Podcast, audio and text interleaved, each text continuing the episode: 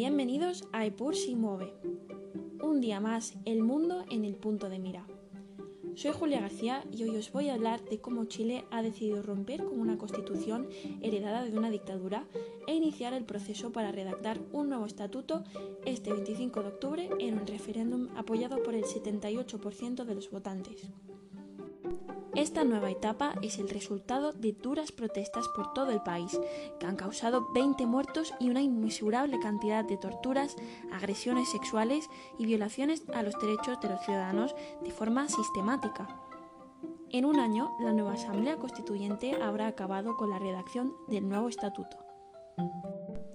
Estos abusos a la ciudadanía por parte del cuerpo policial y las Fuerzas Armadas chilenas han acabado con la imagen de oasis de paz y civismo que tenía el país en el contexto latinoamericano y han mostrado unas gritas que amenazaban con el colapso del sistema.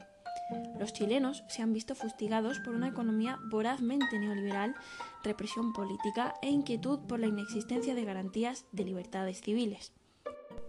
El caso chileno, que desbancaba todo tipo de argumentos deterministas de una Latinoamérica eternamente estancada en un sistema económico y político frágil, se popularizaba a medida que se extendía la creencia de que el antídoto a esta endémica precariedad era menos Estado y más libertad, algo que trajo crecimiento económico y el apoyo del Fondo Monetario Internacional y el Banco Mundial. Sin embargo, Chile no era un oasis para todo el mundo este crecimiento económico no entendía de salarios dignos, el acceso a la educación de todos los ciudadanos, una sanidad de calidad o la libertad de elegir un propio destino, sino de cifras macroeconómicas que intentaban enmascarar una realidad muy dura del país. El golpe de Estado de Pinochet, que acabó con la democracia, asentó a su vez las bases de un sistema económico basado en las ideas de la Escuela de Chicago, es decir, los mayores exponentes del neoliberalismo. La economía debía preceder a cualquier asunto estatal, dejando a los derechos relegados a las armas, única vía que para ellos era concebible para el mantenimiento de una paz altamente artificiosa, favoreciendo la creación de una élite con raíces cada vez más asentadas en el poder. Con la transición al modelo democrático se puso una especial atención en conservar el dogmatismo económico, aparentemente en aras de no perjudicar al progreso del país. Es decir, a partir de los años 90 parecía que las reglas iban a cambiar, pero la Constitución fue ligeramente retocada, favoreciendo la continuidad de muchas facciones ya asentadas en la dictadura, para las que nada cambiaba.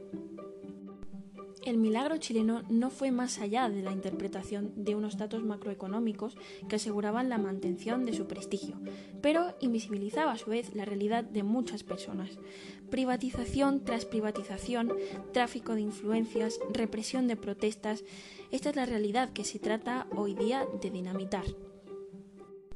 Este sistema económico depredador ha posibilitado que, por ejemplo, el agua de lagos, ríos y glaciares sean propiedad de numerosas multinacionales. También el deterioro de gran parte del patrimonio natural de Chile que genera la industria eléctrica y la vulneración de derechos del pueblo mapuche, cuya discriminación está prácticamente institucionalizada. En próximos episodios ahondaremos en la merma de los derechos de estas minorías étnicas, pero por lo pronto podemos señalar que estos pueblos milenarios de América Latina no han conocido aún la libertad civil de la que deberían gozar como ciudadanos. La paz del oasis chileno se ha roto porque una mayoría de personas ha comenzado a decir no a la precariedad y han comenzado a reclamar los derechos que habían perdido.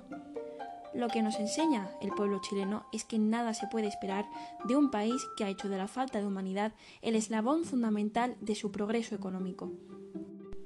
Esta es una victoria del pueblo chileno. Esta es una victoria de la democracia no solo han conseguido iniciar el proceso de la creación de una nueva constitución, también han elegido quién se encargará de su redacción y las áreas a tratar, haciendo historia en el país, ya que la participación en este plebiscito rompe todos los récords que se conocen hasta ahora. ¿Qué le espera al pueblo chileno a partir de este nuevo avance hacia la democracia? Cuéntanos tu opinión en nuestras redes sociales y estate atento a los próximos episodios. Esto es todo por esta semana. Gracias por escucharnos. Te esperamos siempre aquí. Recuerda, cada domingo, en Epur si mueve.